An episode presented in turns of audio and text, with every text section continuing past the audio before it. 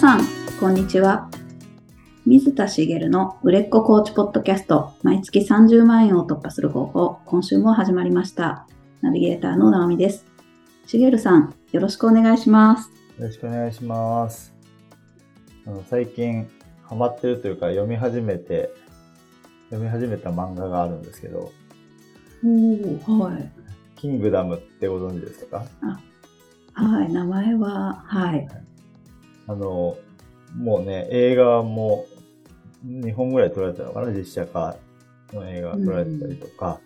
あの、もうブームっていうと、まあまあ今も読んでる方たくさんいらっしゃると思うんですけど、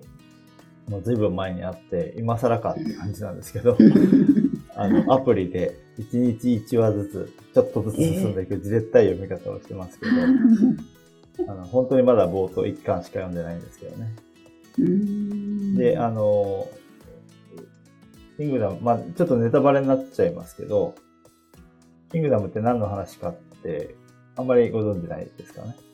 はい、全然。あの中国の昔の話で、あの、秦の始皇帝の時代を描いてるんですよ。うーん。で、えっ、と、まあ、史実に大枠沿ってると思うんですけど、中身は全部フィクションなんですけど、まあ、主人公が、まあ、簡単に言うと、その秦の始皇帝の家臣にあたる立場の人が主人公で、うん秦が、えっ、と、各国を、えっ、と、打ち破って、秦、中国を統一する過程を描いてるんですよね。うん、うん。で、その中でその秦の始皇帝の若き頃、まだし皇帝じゃなくて、まあ一国の王として君臨しているところで、各国を打ち滅ぼしていくお過程が描かれてるんですけど、日本だと始皇帝って結構統一してから悪逆非道なことをして、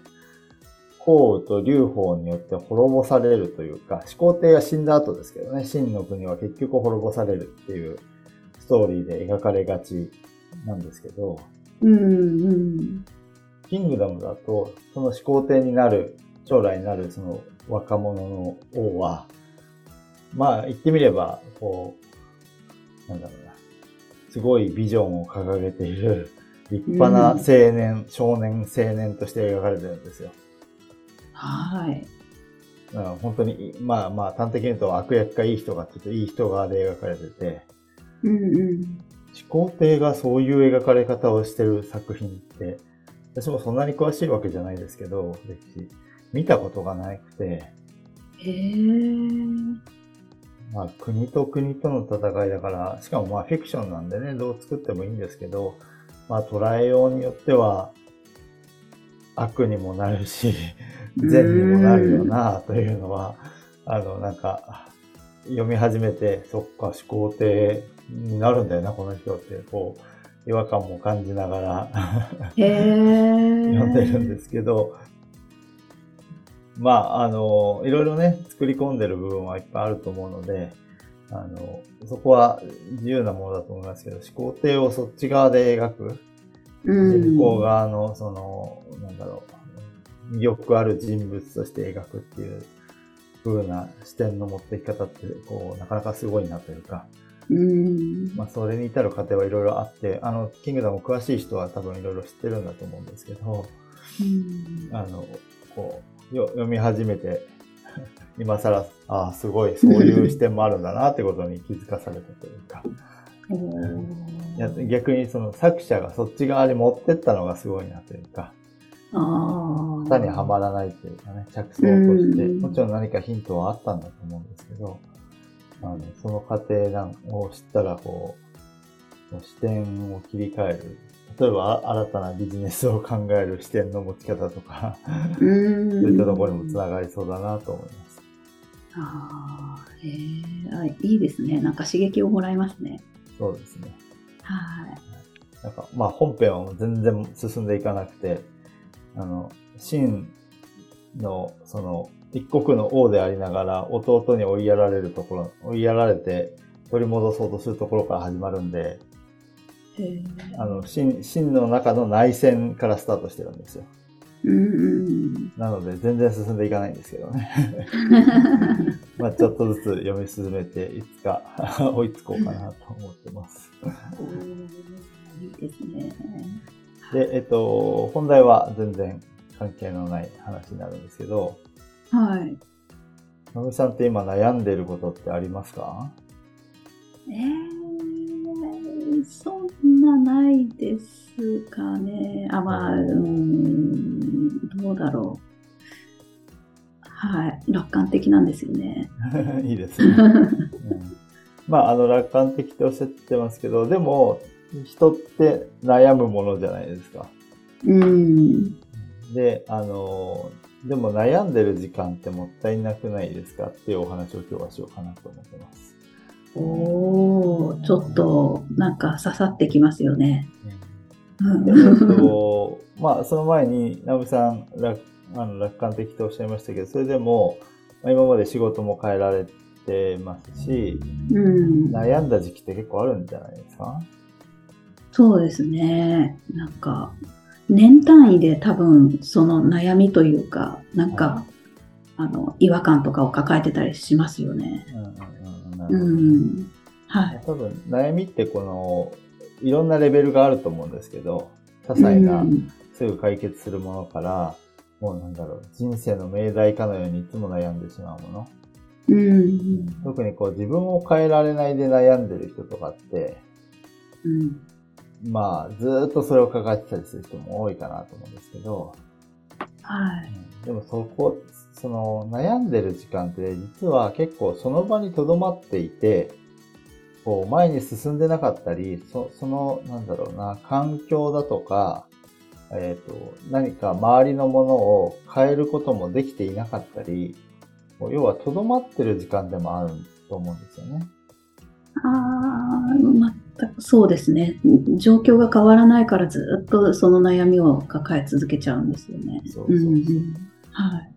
で、えっ、と、変わらないから悩みを抱え続けるんですけど、悩んでるから前に進んでいってないみたいな、こういうジレンマみたいなのがあったりすると思うんですけど、ちょっと、あの、それって実は贅沢だなと思うところもあって、えー、はい。何かというと、まあちょっと、ちょっと、まああの、変な話になるんですけど、生きるのに必死な、こう、貧しい国の人とかっているじゃないですか。はい。まあ、例えばスラム街の人の話とか、いろいろあると思うんですけど、世界中貧困、むしろ貧困な人の方が多いわけですよね。うん。で、それって、その貧貧困の人の方が多いっていうのは、なんだろうな。日本人とか、その、いわゆるその、まあ、ある意味贅沢に暮らせている。国の人たちからすると貧困に移るんですけど、世の中には常にそういう状態が、まあ、なくなったことはないっていうか、常にある状態ですよね。だから、そういう営みを永遠と続けてきた歴史があるわけですけど、そういう人たちって、結構その、もちろん悩みとか実はいっぱいあるとは思うんですけど、悩んでる暇がないというか、う。日々生きるのに必死なわけじゃないですか。はい。あの、まあよく、あの、ある話だと、その、幼い少女が教育も受けられずに、なんかこう、ゴミの山から使えそうなものを運んできてみたいな。うんそれうん。で売って日銭を稼いでみたいな話がありますけど、まあそういうこの悩みとかは、こう学校に行きたいとか勉強したいとかっていうのがあったりするのかもしれないんですけど、その悩みってものすごい大きいと思うんですけど、でも、日々生きるのに必死で毎日行動し続けてるんですよね。うん。で、そういうところって治安が良くなくて、まあ例えば殺害されたりするケースもあるでしょうし、病気で亡くなったりっていう話は聞くんですけど、そういうところで自殺が多いって聞いたことあります？えー、全然聞かない気がします。ですよね。はい。で、実際その、いっぱいいるのかわかんないですけど、自殺が多いのはむしろ日本なんじゃないかと思うんですよね。うんそう思います。はい。で悩んで、えっ、と、苦しい思いをして死を選ぶっていうことになるわけですけど、まあもちろん日本でも生活苦でね、苦しんでる人もいるし、すべてこう、悩みの根源があの生活苦にあるっていう人も、まあ、そういう主張する人もいるでしょうから、このことに反論あるかと思うんですけど、こうある意味、生活できてしまうから、悩む暇があるというか、悩む、まあ、それこそなんか学校のいじめ問題とかありますけど、もう死を選ぶんだったら、引っ越して、まるっきり違う世界に行くとかも、選択はできる、本人はできずに苦しむんですけど、選択は、旗から見ればできるんですよね。その物理的にはできるんですよね。うん。で、何でもできるんですけど、まあそこに、そんな風に考えられる環境もなかったり、親にも言えずみたいなこともあるでしょうし、まあ大人の自殺もいっぱいありますけど、まあ、生活はできてるわけです、その人たちって。はい。うん、だから、あの、悩んでる時間があるっていう考え方もあるんですよね。悩んでるけど、生活するためにゴミ山を漁らないといけない人と比較すると、やっぱり時間はあるじゃないですか。うん、はい。だから悩みが深くなるんだと思うんです。はい。で、今この話した内容については、いろんな意見がありそうだし、あの、本当に苦しんでる人からすれば、それはおかしいって反論もいっぱいあるかもしれないので、そのなんだろう、主義主張みたいなところは、あの、いろんな考えがあるので、私の一意見として受け取っていただきたいんですけど、今日これからお話したいのは何かっていうと、まあ、悩みにぶつかって時間をそこに取られるのはもったいないですよっていう話をしていくんですけど、はい。何かっていうと、コーチングで起業したいけど、する過程でいろんな悩みにぶつかるわけじゃないですか。うん。今話してきたようなその貧しい国と、その日本で苦しむ人たちとかっていう話とはちょっと切り離される問題で、起業したいって思いがあるけど、とかコーチングでもっと頑張っていきたいって思いがあるけど、どうしようっていう過程で、悩みって必ず出てくるはずなんです。環境も変えなきゃいけないし、うん、あの、新しいことにチャレンジするときは悩みが必ず出てきて壁にぶつかったりするじゃないですか。はい。なので、その、そこで出てきた悩みに時間を取られるのはもったいないですよっていうことを今日は言いたいんです。うーん。はい。で、悩みが出てきちゃうのはしょうがないんですよね。うんうん、で出てきた時ってどうなるかっていうと、悩む時間を作りがちなんですよ、結局。はい。うん、どうしたらいいんだろうとか、この先本当にこのまま進んでいいんだろうかとか、何か新しいことに対してセミナーを開くってしたら、セミナー本当に開けるのかな？人来てくれるのかな？どうしようやめとこうかな？とか。うんうん。なんかこう行動が止まってしまいしまいがちで、その、例えば起業に当てる時間が1日2時間あるとしたら、2時間悩みに使っていたりとかああ、はい。うんうん。っていうことになりがちなんですよね。うん、だからそういう悩みを解決する方法は、結局行動することでしかないんですけど、悩むと行動を止めがち。で行動することが解決することなんだけど、その行動ができずに。あで、今度行動すると、新たな悩みを作っていく。はいはい。ということの繰り返しになるわけです。うん。だから悩みって、その、まあ起業しようとかすってするとき、まあ尽きないわけですよね。当たり前ですけど。うまくいくかわかんないから不安の中進むしかないわけですよ。はい。で、えっと、それを解決しないと前に進まなそうっていう気持ちもわかるので、あの、いや、悩んでる時間ないから行動しなさいよっていうのは乱暴すぎるなとは思うけど、まあ、そ、それが正解なんですっていうことなんです。うん。だけど悩んじゃうわけですよね。そうですよね。本当に、うん、無意識で。はい。直美さんもこう、前のお仕事辞めるときとかは悩む時間いっぱいあったと思うんですよ。うん、今はこういろいろ物事がこううまくあの、ま、あの人生を良くする術をもう身につけられて、あの、まあ、ね、あの、楽観的とおっしゃってましたけど、そうね、今時点で言えるような、こう、場を、場というかね、環境も含めて状況をご自身で作り上げてきたのかなと思うんですけど、一人で悩んでた頃もあるんじゃないかなと思うんです。うんうん、で、まあ、その悩みがない人は別にいいんですけど、そうやって悩みがちな人がどうしても行動を止めて、最終的にその起業することを諦めてしまうような気がするので、うん、もったいないなと思ってしまうんですよね。はい。うん、で、悩みってこう、やっぱ一人で考えがちなので、うん、あの、行動することが唯一の解決策と言いつつ、考えてしまうので、だったら一人で考えるのはやめましょうってことなんですよね。おー、なるほど。はい、そうですね。で、一番いいのは、誰かに聞いてもらうこと。ああ。うん、でもなかなか近いところだとあれなんですよね。言いにくいとか、なんか、はい、話せない。人に言いにくいからね、深くなっていくってありますよね。うん。まあ、あの、わかりやすい例で言うと、会社を辞めたいっていうふうに、辞めるかどうか決心がついてない段階で会社の人に相談しづらいじゃないですか。会社の同期に辞めたいんだよねって、辞めるかどうか迷ってんだよねって話をして、したら会社内で広広がるかもとか思ってるじゃないですか。うん。っていうのもあるし、こんなことで悩んでるっていうのを人に知られたくないって気持ちがあったりとか、うんだから身近な人にこそ言いたくないというか、そうね。いうことも結構あると思うんです。うん、じゃあ誰に聞いてもらうのがいいのかって話なんですけど、うん、それはコーチに聞いてもらうのが一番いいですよね。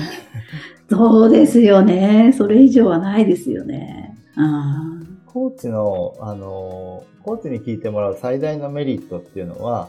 もちろんそのコーチングスキルがあって、その聞き出すのが上手だからいいっていうのもあるんですけど、安心して話せるっていうのが一番大きいんですよ。ああ。だから、そのコーチを選ぶときに、その、知り合いのコーチっていうのも大事なんですけど、うん、自分の知り合いと全く手のない、全く接点のないコーチに聞いてもらうっていうのもすごく良くて、うん、そのもちろんコーチは守秘義務があるし、それをあの守る人格かどうか、まあ見ればわかると思うので、あの、信頼を受けるコーチだなと思えば存分に話せばいいんですけど、その人がその人の知り合いに喋ったところで、自分の知り合いには伝わらなそうって思えたら、安心して喋れるじゃないですか。うんうん。はい。要は第三者的な立場で、あの、この人に喋っても何の心配もないし、この人にどう思われようが関係ない。友達だったら、この人にこんな悩みをしてるんだっていうのをぶちまけると、なんか、あの、え、こんな人間なのって思われるの嫌だなっていうのもあるかもしれないけど、うん、まあ、コーチにどう思われようがある意味いいじゃないですか。うん、はい。そこもね、コーチに見栄を張っちゃうこともあるんですけど、でも、やっぱり聞き役としてコーチってのはすごいいいわけです。うん。だから悩んでる時間もったいないから、行動をしたいんだけど、できない時は、コーチに聞いてもらうのが一番いいと。うんさあ、今日は何の話をしているでしょう？で、こう聞いてる方にね、あの、問いかけてるんですけど、はい。まあ、あの、悩みはね、あの、悩んでる時間がもったいないですよって話なんですけど、今日は実は、セールスの話をしています。おおはい。何かっていうと、まあ悩悩んでる方がコーチのもとに来るじゃないですか。で、うん、えっ、ー、と、コーチの前でこう悩みを話すと。そうすると、一人で悩んでたことだったら、なおさらコーチに聞いてもらうと、悩みがこう自分で喋ってるだけでほどけてくるんですよね。うんで、光が見えてきたり、ああ、自分はこう思ってたけど、こう、なんか悩んでる一番の本質はここで悩んでたんだみたいなのが出てくるわけです。はい。で、前に進める気になるわけですよね。うん。でその時に、そう悩みって、あの、悩み、悩む時間って実は一番もったいなくて、うん行動することでしか解決しないんですけど、まあ、その行動するためにも、まずやっぱり悩みをこう、ほぐしていかないといけないですよね、と。うんうんで、それをこう、やるのに、一人で悩むのは、あの、結局一番時間の無駄で解決していかないので、うん一番大切なのは誰かに聞いてもらうことで、その聞き役としてコーチっていうのが実は一番いいんですって。そうすると、悩みをほこうね、少しほぐされたばっかりの人は、ああ、そうだそうだと思うわけです。はい。でこれからも進んでいくのに、絶対悩みにぶつかりますよと。うその時んまた一人で考えることになります。そこを変えるのって大変なので、うん一人で悩んでる人が。だから悩んでる時間もったいないので、一緒に取り組んでいきましょううーん。と いう話になるわけですね。あ、すごい。はい、なんか、いあの、心持ってかれますよね。そう。悩みっていうのは結局、悩んでる人がコーチの元に来るので、うんで、まあ特にその、コーチングとかを受けたことがない人とか、受けたことがあるけど、今の悩みについて話したことがないとかっていう人だと、が来た時に、ああ、その悩みわかりますねって言って、こう、でもこうじゃない、ああ、まあ、こう、それを、こう、光を見せてあげることが、その、体験セッションでできたと。うんその後にこういう話をして、あの、一緒にこう、前に進んでいきましょうねっていう話をすると、まあ、あの、そこから超えなきゃいけないハードルがある人がいっぱいいると思うんですけど、まあ、金額だったりね。あの、例えばまあ、なんだろうな、コーチングを受けることにに対する心的なハードルがあったりとか、まあいろいろあると思うんですけど、時間の問題を言い訳にする人もいるし、うん。うん、あるとは思うけど、受けたいか受けたくないかっていうと、受ける気持ちに、受けたい気持ちになるはずなんですよね。うん。なので、その悩みが、悩んでる時間を多く費やすことが、あの、もったいないんですよっていうのをこう伝えるのを一つこう、あの、継続セッションのお申し込みをしてもらう、うんあの、継続セッションの提案をする段階の一つとして取り入れてもらえるといいんじゃないかなとおいうおー話でした。おーなるほど。いいですね。そっか。うん。なんか、コーチ自身にも、なんか染みてくる話だし、いや、それ実はセールスで使えますよっていうのも、ごもっともですね。うんうんうん。まあ、コーチ自身も当然ね、時間を悩みに取られるのはもったいないので、コーチングで起業したいくて悩んでる人は、ぜひその自分のコーチをやっぱりつけてもらうっていうのが一番いいし、少なくとも、こう、一人で考えるんじゃなくて、悩みを聞いてもらえる人を作るっていうのは、あの、もうこれはもう何十回と言ってる話ですけど、大事です。うん。で、まあ、コーチはそういう手段を自分で作ればいいと思うんですけど、そういう手段はなかなか作れないけど、あなたにたどり着いた体験セッションを申し込んだ人っていうのがいるはずなので、うんその人に対してそういうアプローチをしてあげると、まあ、その人の人生をね、こう、なんていうのかな、あの、速度が変わるっていうのが一番正しいですかね。うん。なんかこう、山道を歩いていたのを、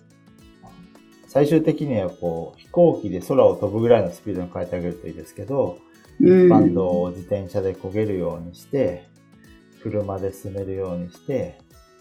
その後高速道路を車で走れるようにして、うん。その後は新幹線ですかね。みたいに、どんどんその目的地に対して進んでいく速度を変えてあげることができるのがコーチだと思うので、うんあの、ゴールにたどり着くのに、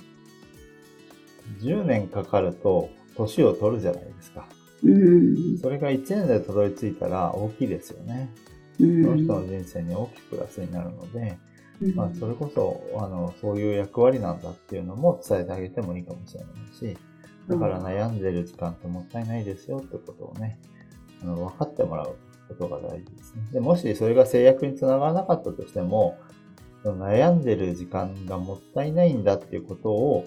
少なくとも頭で理解してもらえれば、その人の人生にね、少しでもプラスになると思うのでね。うん。あのぜひ、あの、なんだろうな、セールスっていう、なんていうか、自分のクライアントにしたいっていう、このコーチの欲みたいな部分も持ってもいいと思うんで、あの、うんそれに使ってもらって、で、それでも別にそれが結果につながらなくても、クライアントさんのためになってるので、ぜひぜひ、あの、そういう話をね、こう伝えるっていうのも、あの、やってみてください。わあありがとうございます。ありがとうございます。それでは最後にお知らせです。売れっ子コーチポッドキャスト毎月30万円を突破する方法では皆様からのご質問を募集しております。コーチとして独立したい、もっとクライアントさんを集めたい、そんなお悩みなどありましたら、しげーるさんにお答えいただきますので、どしどしご質問ください。ポッドキャストの詳細ボタンを押しますと質問フォームが出てきますので、そちらからご質問いただければと思います。それでは今週はここまでとなります。また来週お会いしましょう。しげるさん、ありがとうございました。ありがとうございました。